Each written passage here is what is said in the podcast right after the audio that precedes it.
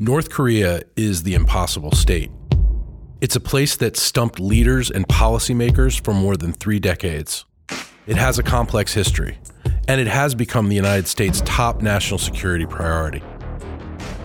Each week on this show, we'll talk with the people who know the most about North Korea. CSIS and the Korea Foundation are convening the annual ROK U.S. Strategic Forum on the 70th anniversary of the war. Panels will discuss how Korea can transition from mere armistice to a permanent peace, and how regional powers can achieve it. Experts and high ranking officials will convene virtually for this unprecedented event. Session 1 Peace on the Korean Peninsula covers the U.S. ROK alliance in commemoration of the 70th anniversary of the Korean War, how a transition to a permanent peace on the peninsula could work, and the security, economic, and political requirements for that transition. Moderated by Ambassador Mark Lippert, Senior Advisor at the CSIS Korea Chair and former U.S. Ambassador to the Republic of Korea, this session features Mr. David Helvey, Dr. Haksoon Paik, Dr. Intaek Han, Ambassador Kathleen Stevens, and Dr. Sue Terry. Audience, please welcome Ambassador Mark Lippert.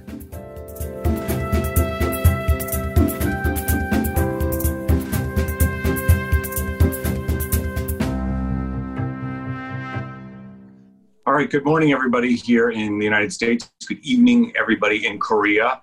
And good day to everybody else around the world who's tuning in to this very important, very timely broadcast of this very important conference. I'm Mark Lippert. I'm going to moderate this panel here today. And we're not going to go through introductions. We don't need a lot of setup because we've had some excellent opening remarks and some excellent video presentations that really set the frame well here today. I will just say we are gathered here today to talk about, as was alluded to in the opening comments, some of the hard problems We've brought together some of the best minds uh, to deal with these, present company excluded. Uh, there's a sense of that these, while these are difficult problems, one of some of the comments early were there, there should be a sense of optimism because we've done great things together in the past. We're doing great things today, and uh, we, we can do this as an alliance. A couple of other quick themes. The alliance is global now. It's not just about the Korean Peninsula, not just about Northeast Asia, but the world is watching what the United States and Korea do. And there are new issues uh, that have come to the fore that were outlined, I think, very, very effectively in terms of space, cyber, environment, energy, things that we need to work on together uh, as an alliance, as a bilateral relationship. So, for this panel, we're going to try to do all of that in about an hour, and we're going to touch on three main themes. One, the state of the alliance and a historical look back. Two, peace, why it is still elusive, what elements are needed. And three, some of these newer pieces that I just discussed that may come in, as well as peppering in some of the issues of, the, of today that are important pivot points uh, going forward. So, with that, I'm going to go right to questions. And I'm going to turn the first question over to Ambassador Stevens, Ambassador, Ambassador Kathy Stevens, who really does need no introduction. And Kathy, Ambassador Stevens, apologies. Let, let's just take a step back. Um, recognizing the 70th anniversary of the Korean War, can you reflect on, in your time on the peninsula and all these different iterations, some of the two or three most important events in terms of the development of the alliance, progress towards peace, and maybe why peace has proved elusive. But just that, just to get us going here with a broader perspective, Ambassador Stevens. Mm-hmm. Well, uh, Ambassador Lippert, Mark, thank you very much. It's great to join you. Um, you told me this question was coming, and I've tried to reflect on it. And we are at, uh, marking the 70th anniversary of a, a, terrible day that I first learned to call Yugio! Just June 25th. That's all that you had to say to to for Koreans to remember the um, the trauma of, of that day and what followed. So, uh, you know. I mean, I could talk about a lot of significant events, and I think the vice minister just now uh, alluded to many uh, in the alliance and in the search for uh, peace and, and dealing with the unfinished business. But I think on a day like this, we do have to reflect, yeah, on, on the history, on the, on the kind of origin story of this alliance. I mean, I think we Americans are learning that actually history does matter. And I, you know, I, I a few years ago, I visited the Truman Library in Missouri, and uh, I read there Truman's uh, farewell address when he left the presidency after a very eventful time. And his address actually says the most important decision of his presidency was the decision to defend the Republic of Korea in 1950. Mm. And I, that's always stuck with me. There's a lot more history there, but my point is just I think we need to understand that history better and understand that also our alliance was actually formed, as we know, in the context of the armistice, of the so called temporary armistice. So we had a temporary armistice and an alliance, which has turned out to be not so temporary. So I think I think a lot of reflection on history and understanding that better and not seeing it purely through the lens of all that's followed is important to get to what, and also how it's seen from North Korea. And I guess the other point I would make, since you asked me specific events, and again, is I, more than as more of a process, I think, in terms of the alliance, where our alliance actually became a kind of values, truly values-oriented alliance. I mean, it, it you know, it, more than what we were against. We were against communist aggression. We were against what that represented. But what I saw in my years in Korea, I, I, actually was in Korea when President Carter was elected, and he brought in a human rights agenda, which was very, in some ways, destabilizing to the alliance, but over time became a part of our values alliance. And even more important, what I saw in the 1980s, and it was a continuum, of course, was Koreans saying, we have values too, and those are values we share against torture, for human rights, for elections and democracy. And seeing all that blossom really did change the nature of the alliance.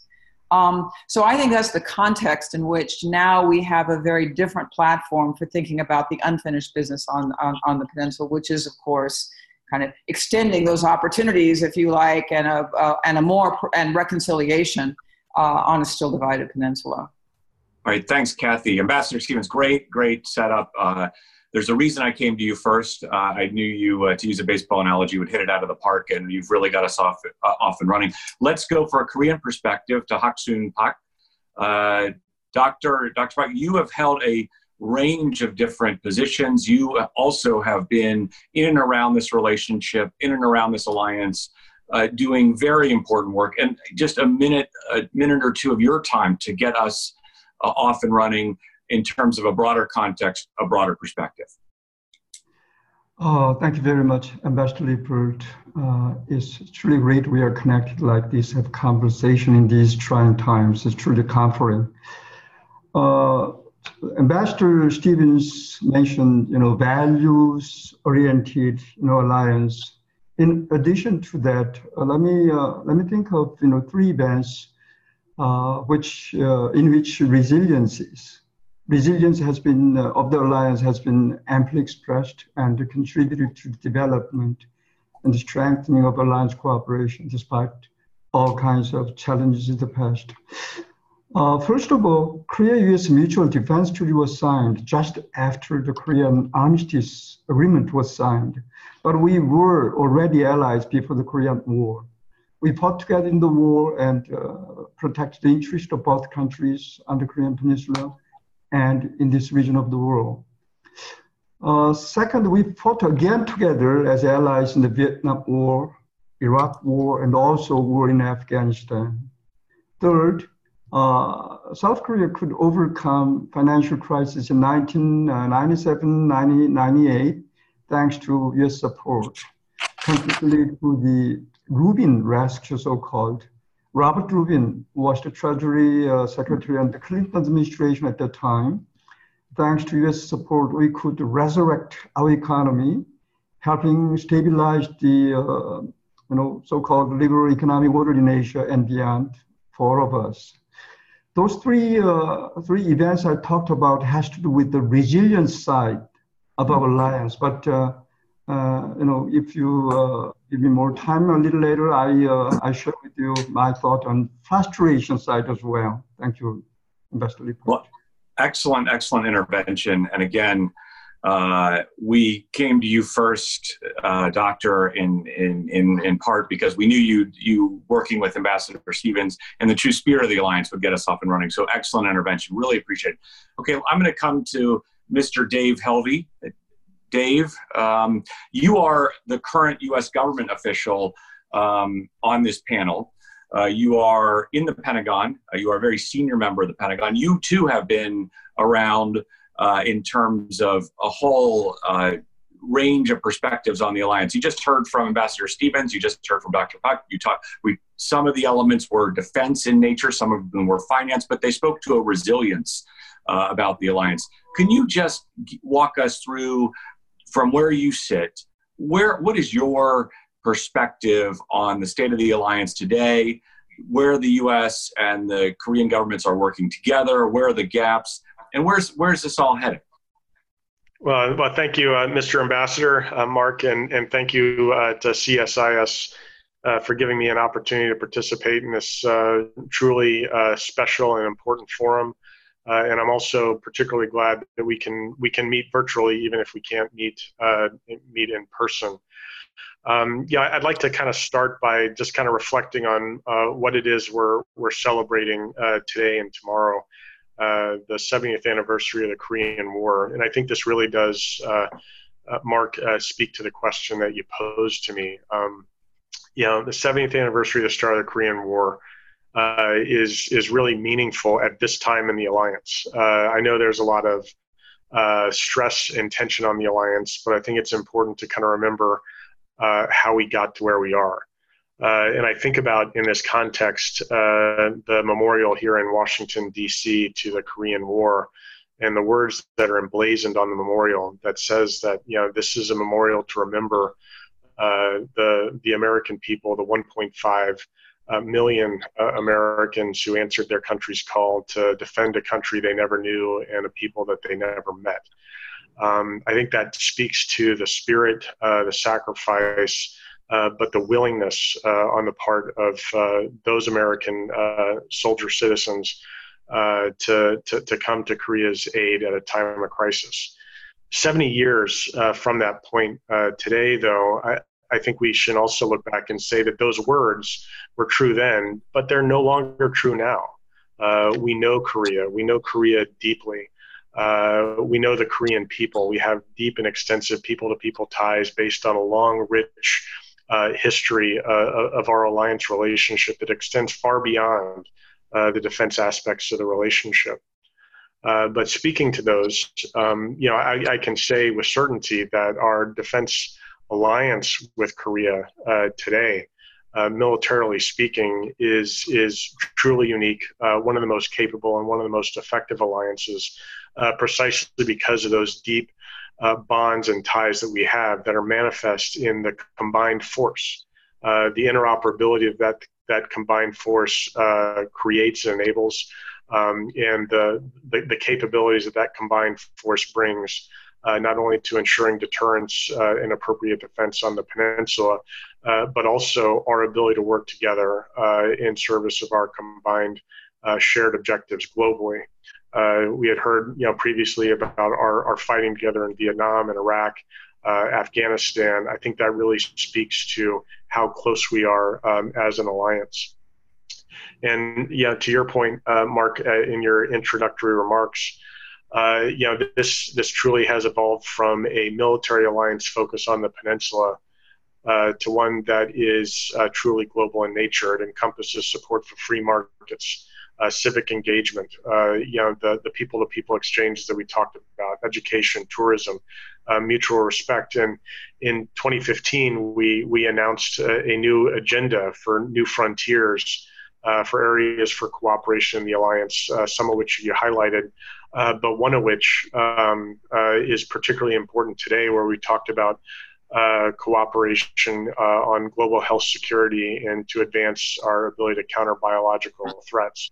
I think the COVID environment that we're in today uh, kind of underscores the the the, the foresight uh, that um, that the, the, the leadership of both countries put into that new frontiers agenda in, in 2015.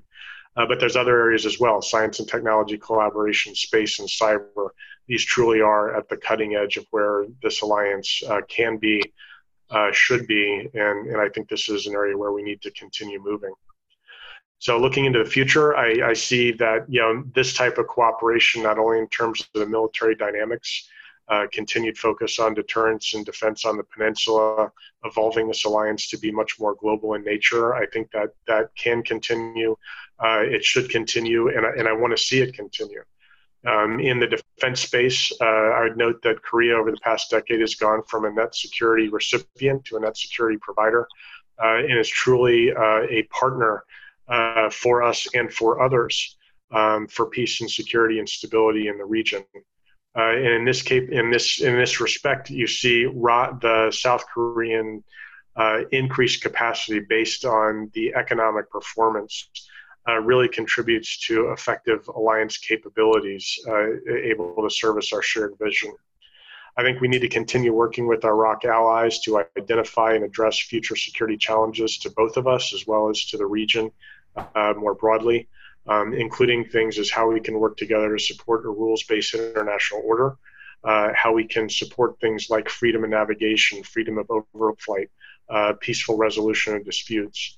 Um, but also, I think there's room for us uh, as an alliance uh, to be able to work on how we can cooperate in terms of our security, cooperation, and capacity building of third parties. And this is particularly important because as each of us has very precious and limited resources to dedicate to that task. Being able to pool those resources together makes a much more efficient and effective way of addressing security cooperation needs and capacity needs of our partners. And by pooling those resources, it also lightens the burden that each of us has to carry. So I think that's an important consideration. Uh, I would be remiss if I did not say that I'd like to see uh, South Korea and Japan uh, be able to work more closely together, uh, not only bilaterally, but multilaterally with us and with other uh, like-minded uh, partners. Um, again, being able to, to contribute uh, cooperatively and collectively, I think is, is the way to ensure that we're participating in a, in, a networked uh, security architecture in the region, something I know that Victor Cha has, has spoken of um, with, um, with great eloquence in the past. Uh, so looking to the future, I'd like to see uh, uh, the Republic of Korea, become even more active in global security initiatives. Um, the ROK is a respected friend and trusted partner to many around the region and the world, uh, and it has a tremendous capacity uh, to be able to do good. and so we'd like to be a partner in that, and we'd like to support that. so again, thanks for that question, um, and really appreciate again the opportunity to be here this morning. All right, thanks, uh, Mr. Helvey. Thanks, Dave. Really appreciate it. Okay, we are going to bring in the expertise of Dr. Han, who is sitting there in what looks like a very big room. Uh, and I think it fits his his uh, the comments he's going to make that are going to be very big. But no, in all seriousness, uh, we've heard uh, some discussion about resilience, stress, values, sacrifice, adaptability, interoperability, broadening multilaterally, globally. Dr. Han, we, we really could use your expertise here, Korean perspective, global perspective, on really the same question. Uh, here and now, today, where is, what's your assessment of the state of the alliance, how the two governments, the two peoples are working together, and where are we headed, and where should we be headed? Uh, thank you. Uh, um, firstly, my assessment of Korea-US alliance, I, I as we commemorate the 70th of uh, 70th anniversary of the Korean War, I think what's um, uh, remarkable about our alliance is that we are commemorating only one Korean War, not two or not three. This is rather puzzling, uh, given the fact that there has been a lot of nuclear tests, uh, numerous missile tests, and of course all these leaflets and uh, uh, blew up uh, explosion of inter-Korean liaison offices. All this would expect would lead one to expect there would be more conflict on the Korean Peninsula.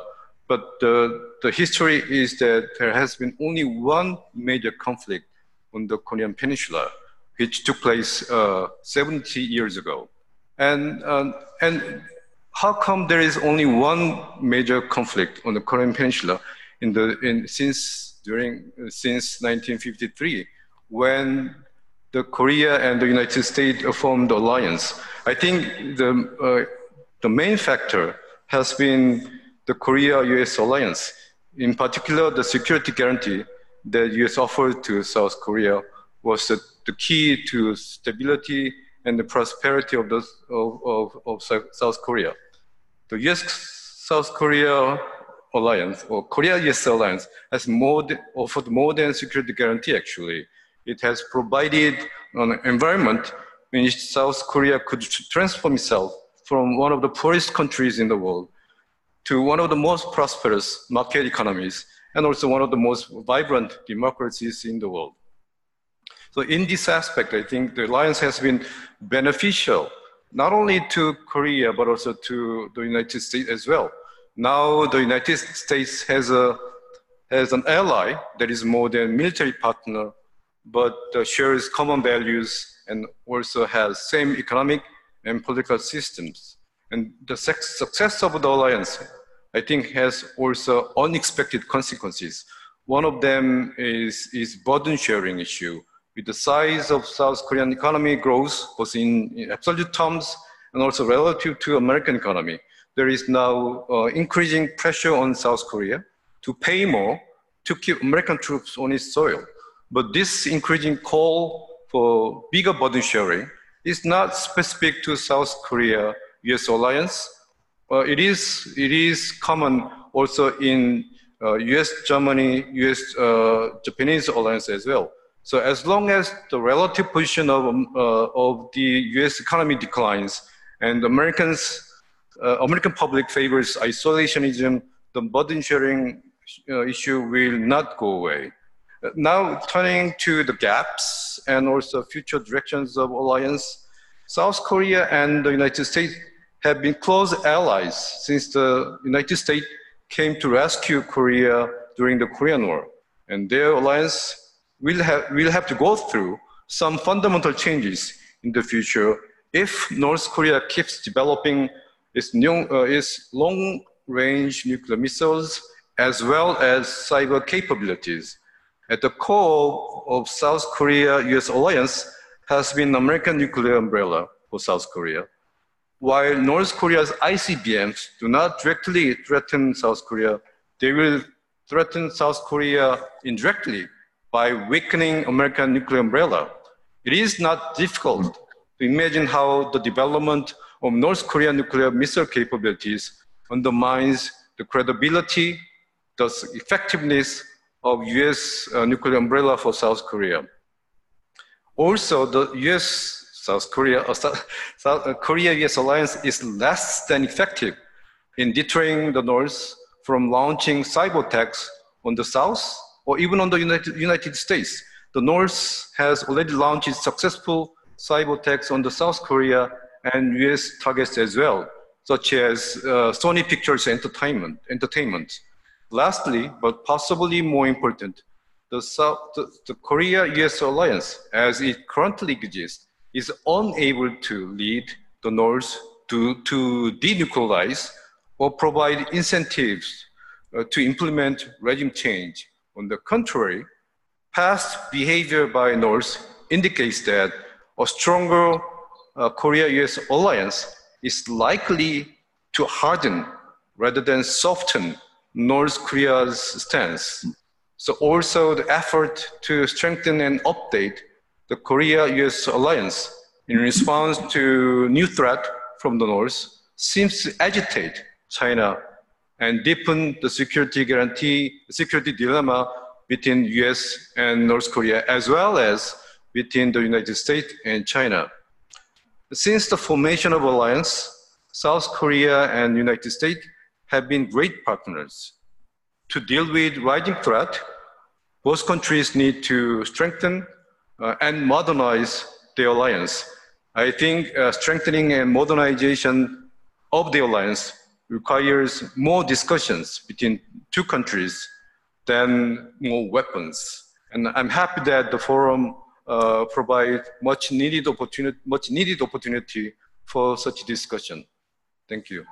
Excellent, Dr. Han. Uh, really appreciate the intervention there. A lot of deep thinking and analysis. Let me pull out one theme that you uh, you weaved throughout your remarks, which is that was something we haven't discussed is North Korea uh, and the situation there and what their impact is on peace on the peninsula. And for that, I want to bring in Dr. Terry. Um, Dr. Terry, you know, as I just mentioned, part of the reason we haven't seen peace on the peninsula is are the actions of North Korea. And you know, we've seen some significant developments over the last week, including last night. Um, but just can you t- take us through a little bit of a broader perspective? Where are the North Koreans today? Where have they been? Where are they going? Your thoughts on the North Korea piece of this discussion we're having here today? Sure.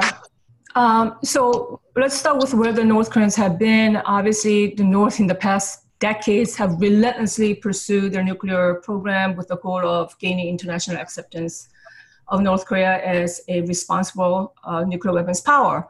And through four different U.S. presidents, you know, for almost three decades now, uh, we made little progress on the, on denuclear on the denuclearization front. And not surprisingly, we are at an impasse yet again with North Korea today, and little progress has been made, despite U.S. president having met with the North Korean leader three times now.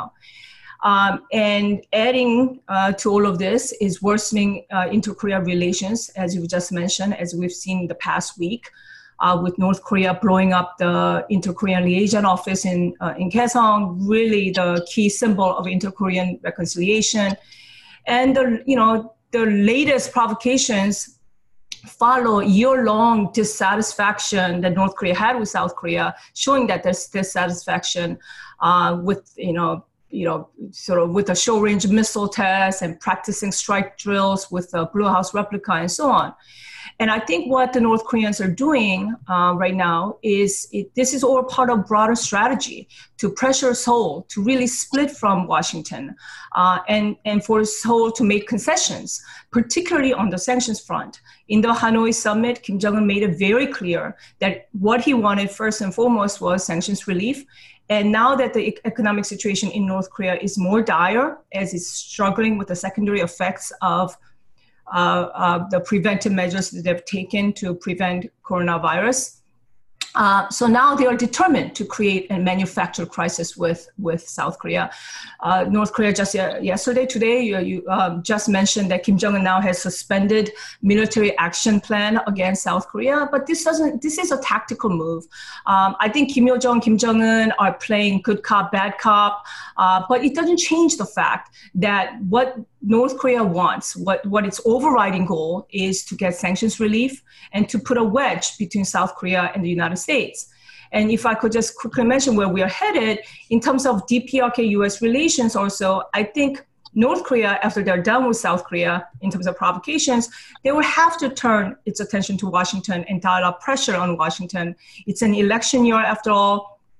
Pre corona, North Korea's missile and nuclear activity was already on an escalatory path, right? A frequency of North Korean provocations closely resembled the first months of 2017 with the short range missile test. And North Korea's usual MO is a brinkmanship, brinkmanship strategy to overcome domestic stresses.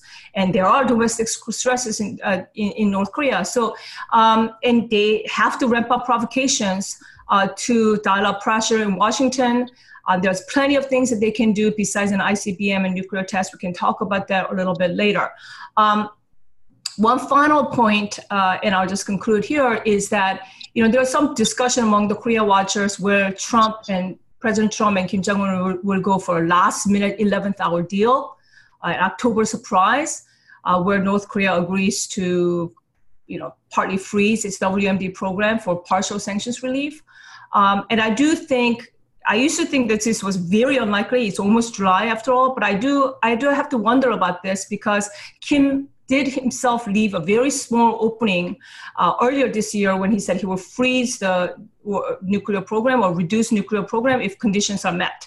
And now when you're seeing this Kim Yo Jong, Kim Jong Un playing good cop, bad cop, I'm wondering um, if he's trying to go for that last possible minute deal with President Trump. So I leave that as an open possibility. Um, and I'll conclude here for right now. Okay, Sue, lots of food for thought, lots of tantalizing questions. Um, I'm going to come back to Dr. Han quickly. Um, Dr. Han, talk to us uh, about what Dr. Terry just mentioned, the inter-Korean piece. Um, that dynamic, you know, you've, you heard what Dr. Terry say, her assessment, North trying to split uh, the alliance, and use kind of the inter-Korean piece there. Where are we in terms of the state of the inter-Korean piece? That's an important element here. Can you just talk about your thoughts there vis a vis the alliance and the situation on the peninsula? Yeah, I, I think we all know what happened uh, between South Korea and North Korea recently. The North Korea shut down uh, the communication lines, blew up the uh, inter-Korean liaison office, which South built for, for them, and then threatened and then suddenly postponed uh, moving troops into the DMZ. And they also threatened, then suddenly uh, postponed sending uh, anti-Moon leaflet using balloons. So of course, these actions uh, can be cancelled and a new uh, decisions can be made at any time. But these really puzzling events and, and uh, tensions has been rising on the Korean Peninsula during the past two weeks. So what do we make? Uh, what do we make of this event? What we, for instance, these fact, these events say about inter-Korean relations, especially about inter-Korean channel, do both Koreas uh, get along get along well with each other? Obviously not. Uh, the North wants the South to expand inter-Korean cooperation and also push the United States to lift sanctions. This is something uh, South has been uh, has failed to do uh, deliver so far. So North Koreans are angry about uh, angry to to South Korea do, do they actually talk with each other? Uh, how about uh, inter-Korean uh, uh, communication channel? I think the answer is yes. I think through these uh, these events, North Koreans are uh, actually talking to South Korea, and also possibly to the to the United States, to Americans as well. And also, I think that the, the main audience of recent events may be actually North Korean uh, resident, North Korean population. Uh, what we are seeing now may be a very carefully, theoretically choreographed, tightly controlled political signaling, where the roles are clearly pre-assigned. Kim Yo-jong plays a certain role, other people play certain other role. And the limit has been clearly defined. First of all, there was no territorial intrusion. There was no human life lost. So while the rhetorics have been harsh and the actions were very dramatic, there was little or, or zero risk that these provocations go out of control and escalate into military conflict. Secondly, as uh, Dr. Terry mentioned, the roles have been clearly divided. And the targets, I think this is also important as well. Targets have been carefully selected. For instance, the North Korea has not criticized Mr. Trump or the, or, or, or the United, or, the United States this time, has they? So despite, despite all these provocations, I think that the relations between Chairman Kim and Mr. Trump are more or less uh, remain intact and quite possibly relations between uh, Chairman Kim and Mr. Moon may be still okay. And because uh, obviously Kim, Kim Yo-jong played the backup role and only to be stopped by her uh, elder brother. And one important uh, question would be why did North express anger in such a dramatic, dramatic way? I think, I think that they had to uh, they had to do it uh, to save the face of their leader, whose image was tarnished by anti-Kim leaflets. So drastic, dramatic actions need, was need to, needed to taken in public so that North Koreans could see that. So all in all, my impression about the North, based on recent moves, is that North Korea is very strategic actor and becomes quite certainly invulnerable when its leader is openly challenged. Uh, I think that sums up my, my impression. Thank you. Excellent, excellent, Dr. Han. Let me, um, let, I'm going to go to Dave Helvey, but before I do, I, one follow up to you quickly. You really laid down a comprehensive diplomatic, military um, landscape of drivers for behavior from uh, North Korea. What about the economic piece? Uh, you know, there have been reports of North Koreans issuing bonds, sanctions. um, all of that that you know is I guess impacting uh, pretty you know a weak economy in North Korea. Do you just quickly do you think that that is also uh, in uh, the mix here as well? I I think so. Uh, now um, this actually relate to uh, uh, one of the points that I mentioned toward the end of the session. North Korean economy is, is, is in bad shape, bad shape right now. And this even after uh, Chairman Kim stood with Mr. Trump three times.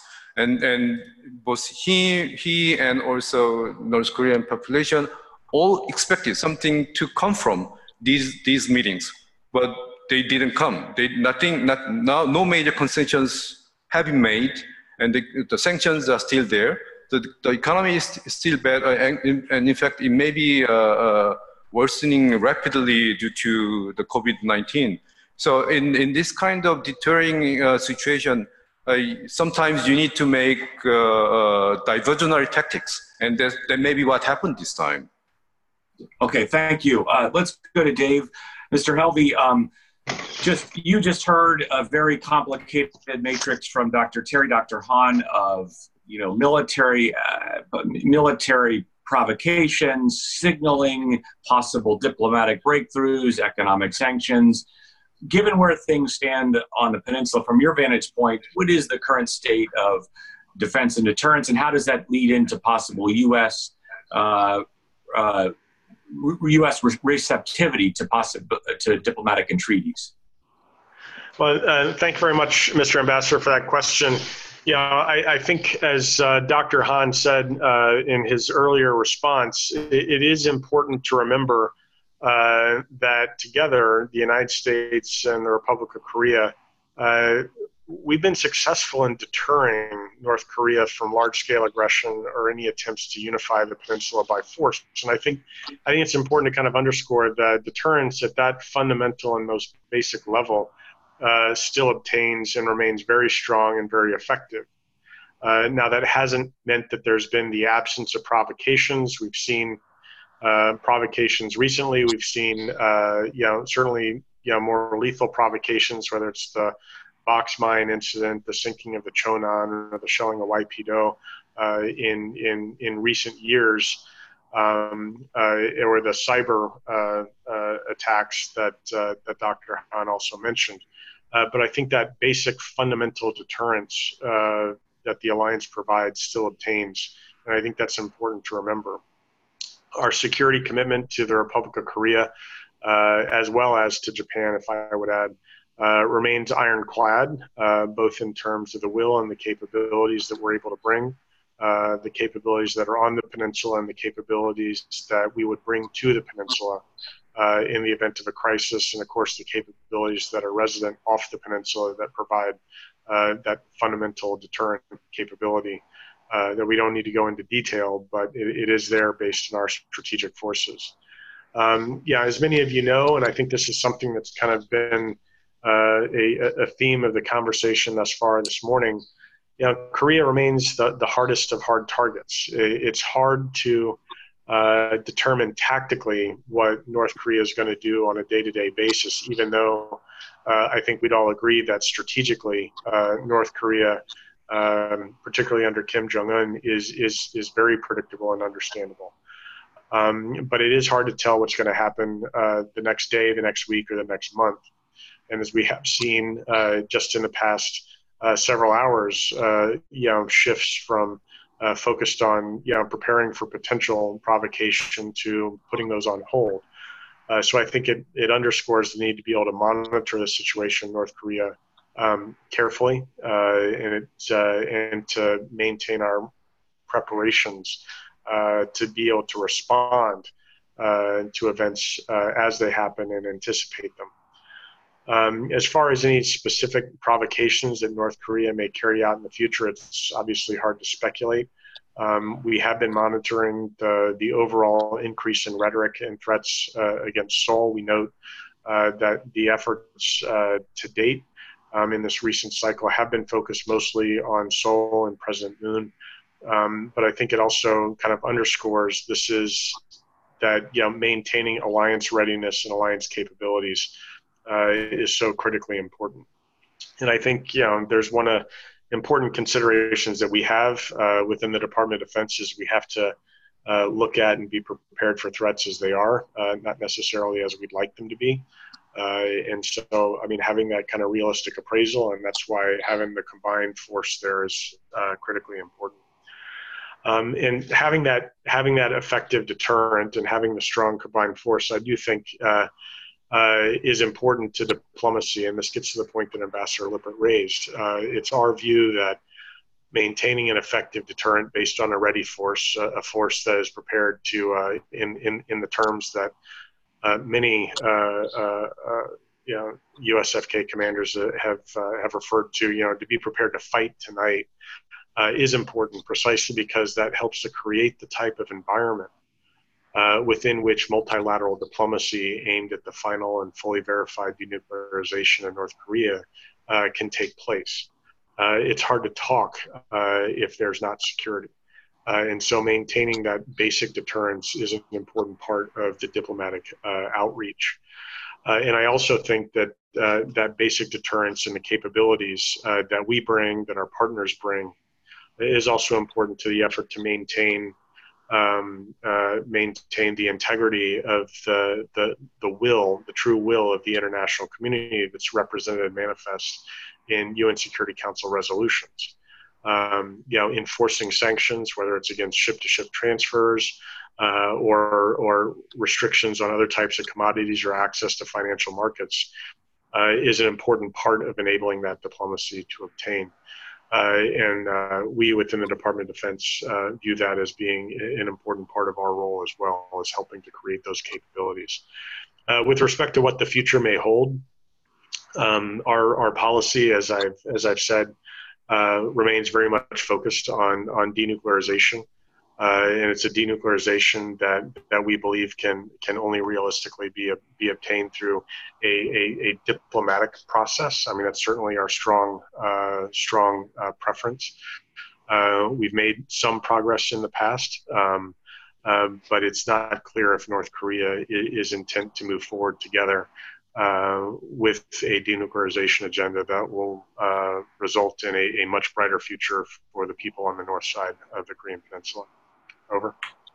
All right, thanks, thanks, uh, Dave. Really appreciate the the, the insights there. Uh, just one quick follow up on some of the things we're watching. Uh, just you mentioned a whole array of possible threats, provocations. Would this also include asymmetric capabilities that the North is developing, cyber, special operations forces, things of that nature? And do you believe the the alliance is is ready uh, for um, you know provocations based around those functional areas? Well uh, know i think you're right to point out that uh, north korea has the capability to to launch a number of different types of provocations that kind of run the range from uh, you know the conventional uh, through to conventional and irregular. Um, you know, I, I mean, we are we're aware of and we're prepared to to respond to to, to provocations um, you know, including in the cyber and special operations uh, types of threats. Uh, but I would also say these are areas that that we need to constantly invest in. We need to constantly focus our efforts to ensure that we're we're we're making the right types of investments and that we are uh, improving. I, I think you know the the one thing that is absolutely clear uh, over the 70 years uh, that we've been uh, dealing with this challenge, you know, 70 years since the beginning of the Korean War, is that uh, the North Koreans uh, or North Korea presents a very uh, agile and adaptable adversary. And so, even if we have confidence today that we can address uh, the threats that are presented, uh, we know that those threats are going to change. We know those threats are going to evolve. And that requires that our alliance uh, also be adaptable, our alliance also be agile, and our alliance evolve to stay ahead of, not just to follow, but to stay ahead of the threats that North Korea presents. Over. All right, thanks so much. Uh, we've been slowly making our way back to Haksoon, Dr. Paik, and uh, we apologize for not, you know, it feels like a little while since we've heard from you, and we haven't utilized your expertise as much as we should. So I'm going to give you two questions here. Uh, first, just any, uh, let me, I'll ask them both together. Maybe you can put them together. First, just any comments on what you've heard so far. We take it any which way uh, you want. Uh, and, you know, so a- any direction there. But more importantly, more broadly, one of the charges of this panel is to talk about peace on the peninsula, what's been missing. And we do have some new elements on the peninsula. A president of the United States who's been willing to meet face to face with the North Korean leadership. Uh, a willingness to scale back in or cancel exercises to make North Korea um, feel more secure. A progressive president in South Korea who seems very determined and has put personal political capital on the line uh, to, to work towards uh, peace and uh, uh work and a relationship with the North. These are new elements that often folks have said, analysts, some analysts have said, if we just had this or this basket of things, we could move forward on the other hand, the last couple of weeks has shown some turbulence. Now, maybe we're headed towards a negotiation in October surprise, as Sue mentioned, Dr. Terry. Um, but just your thoughts on both. Any comment on what the panelists said, number one, and number two, uh, the elements of peace that either are missing or are there, or what else we need to do to move forward? Uh, thank you, uh, Ambassador Lippert. We, we talked about you know the problems uh, you know we, we, we have been experienced uh, with North Korea by uh, by others in this panel. So uh, just let me focus on the uh, the peace issue uh, you, you mentioned, and in answering your question, I would think that you know we have necessary conditions and sufficient conditions for peace in the Korean Peninsula. Uh, necessary conditions of peace include uh, and, and, the war declaration, no more military exercises against each other, and peace treaty. Uh, three of them, in my opinion. And on the other hand, we can include the following five items uh, as sufficient conditions. Uh, the first two of which are controversial, as we all know. Number one, denuclearization. Second, sanction removal and arms control, uh, North, Northeast Asian uh, multilateral security cooperation, and also political will of the top leaders and their key advisors to strike a deal and faithfully carry it out, which is not an easy job, as vividly and powerfully revealed by John Bolton's memoir. And so uh, I think you know uh, uh, these are the conditions for uh, you know making peace settlement on the Korean Peninsula uh, as a possibility in the future. But uh, if you give me time, let me share with you a, a, some some of my thoughts on the uh, not the bright side of our our alliance in, in the past until you know for the past you know seven decades until now. Uh, let me let me point out three things. First, you know, uh, this has to do with our frustration or concerns uh, of our alliance capability. First, our inability to end the war, settle peace on the Korean Peninsula, and denuclearize North Korea, even though almost seven decades were given to us and elapsed. Another point has to do with this defense cost sharing negotiation this time. You know, this really hurts. Uh, the forceful demand for a 500% uh, increase in South Korea's defense burden sharing is a non-starter, or nonsense, if you will, which made South Koreans ask, is this America we used to know? That's what the alliance is for. It's truly hurt and still does. Finally, let me point out uh, that leadership styles and the way they present issues do matter think about the differences about Bill Clinton, uh, you know, uh, presidents uh, Bill Clinton, uh, Barack Obama, and Donald Trump, for instance. Uh, I think you know leaders on both sides, Korea and United States, should present issues and options in a negotiable way and in, in you know in a solvable way between allies. Uh, thank you for the time. you know, I can share my thoughts on on the concerns and, uh, and the frustration side of our alliance, even though we had you know, tremendous success, Resi- resilience, as I mentioned, and the contribution our alliance has made in the past. Okay, thanks for the insights. We are getting getting close to time here, so I want to bring in Ambassador Stephens, who we too also have neglected. Uh, Kathy, just a couple of questions for you. Anything to uh, dovetail off of uh, the, the, the very good intervention from Dr. Paik, uh, number one, and number two, the last point that leaders matter. So you know we're headed up to an election year in the United States. Uh, any advice you might have for either um, a second uh, Trump term or a new Biden administration? Uh, I know these are big questions, but just any way you want to take it, and then we'll probably go to Q and A from the audience. Yeah, thanks, Mark. I, I uh, really appreciate the comments been made, and I endorse just about all of them. I, I, picking up on Hak-Soon's, Dr. Paik's point, uh, I mean, I think the context that our alliance and, the, and our efforts vis-a-vis North Korea is important and is underlying, but maybe just to state it, I think we really are in an unprecedented and un, still unpredictable eye of a storm of, of political, social, geopolitical flux. Um, and that's affecting everything.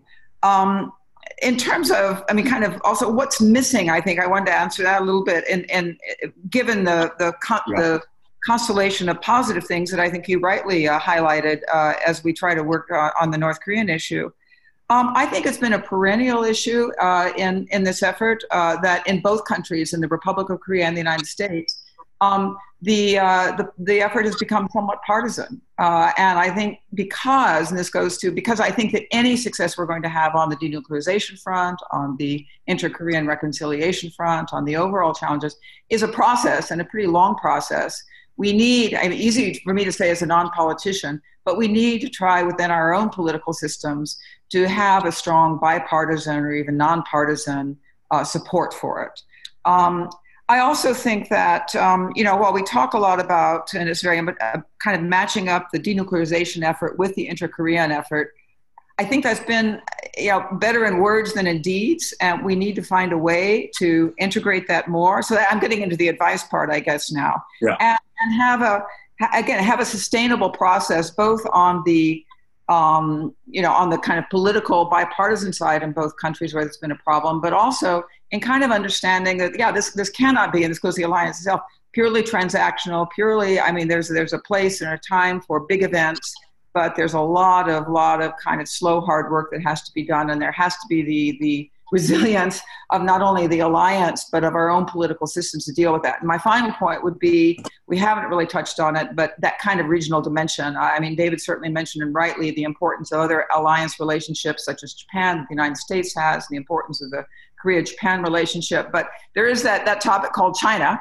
And, uh, and the many anxieties, I think, in the Republic of Korea, maybe about being forced to choose uh, uh, between China and the United States on a whole variety of fronts. And that obviously is the context in which we also have to look at the alliance. But also, I don't think we're going to get to a sustainable settlement, if you like, on the Korean Peninsula with uh, kind of, as one of our colleagues sometimes call it, with, with uh, after action drive by reports to Beijing.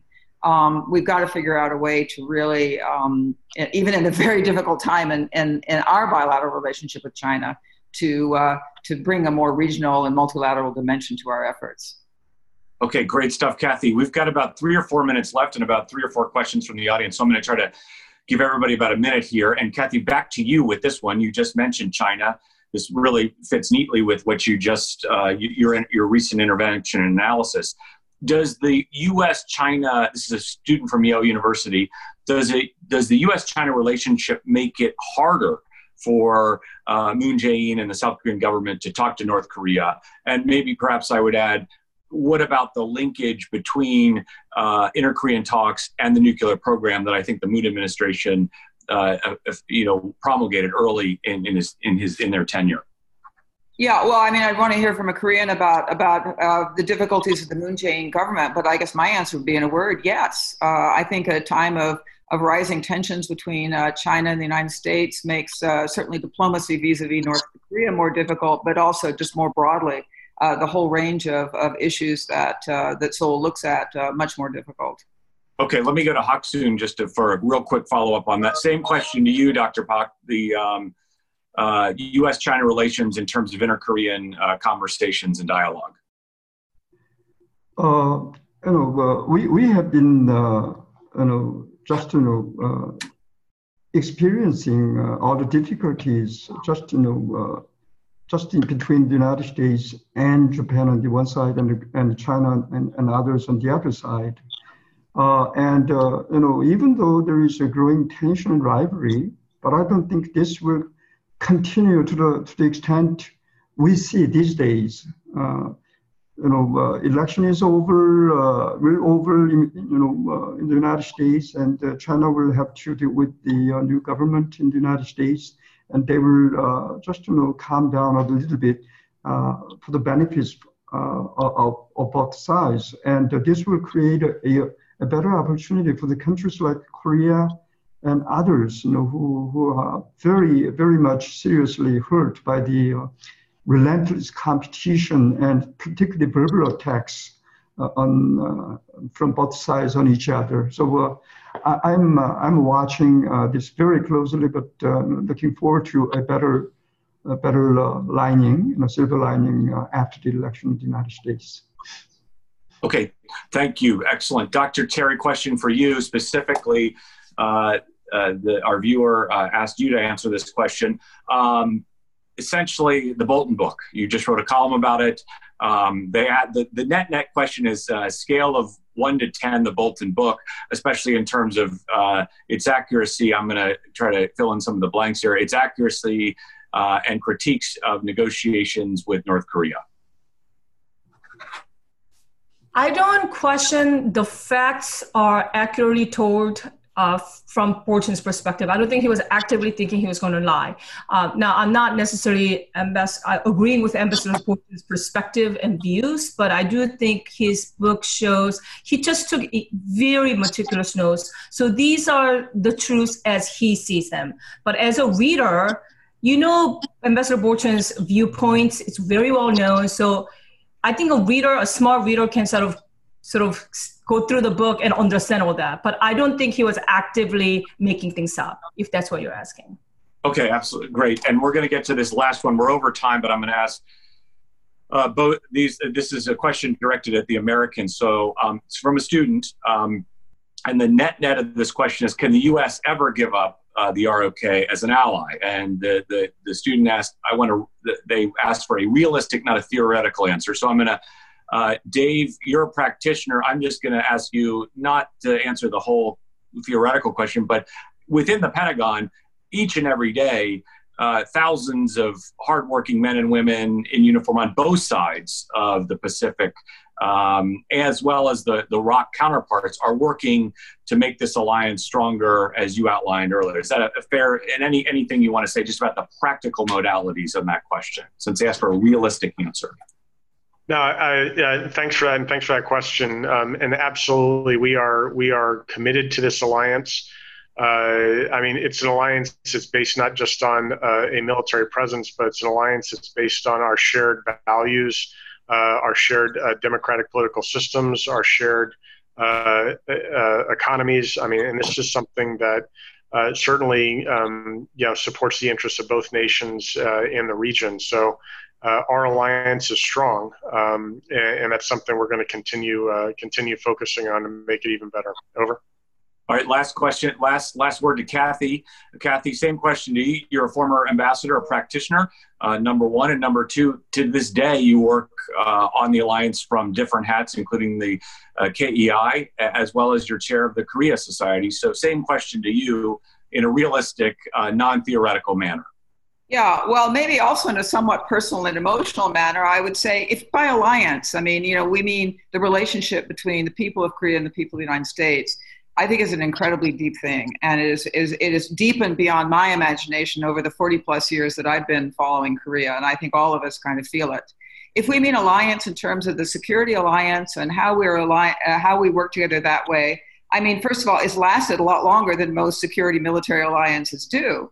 Um, but it is it will respond to changes in the world, and in fact, our security alliance does uh, in 1953 does envision a world, a world in which is a different kind of security order in Northeast Asia. So.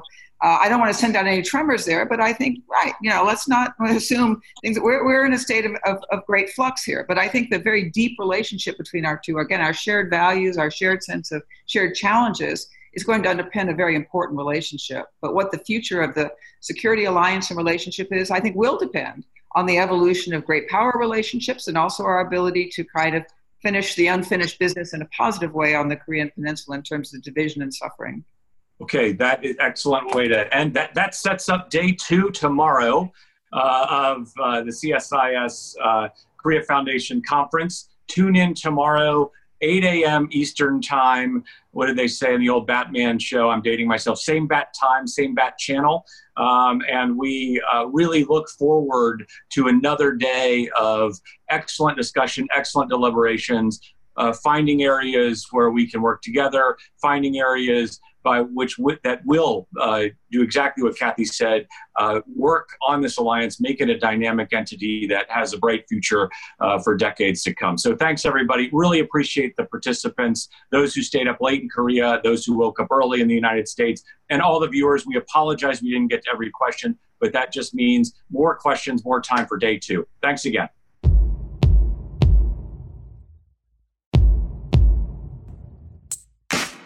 If you have a question for one of our experts about the impossible state, email us at impossiblestate at csis.org.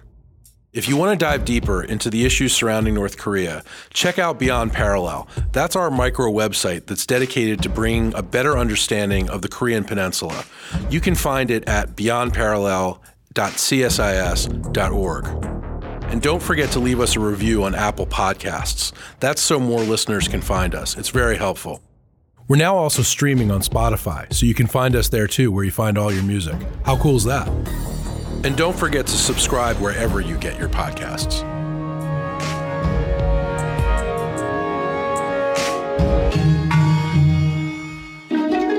This is The Impossible State.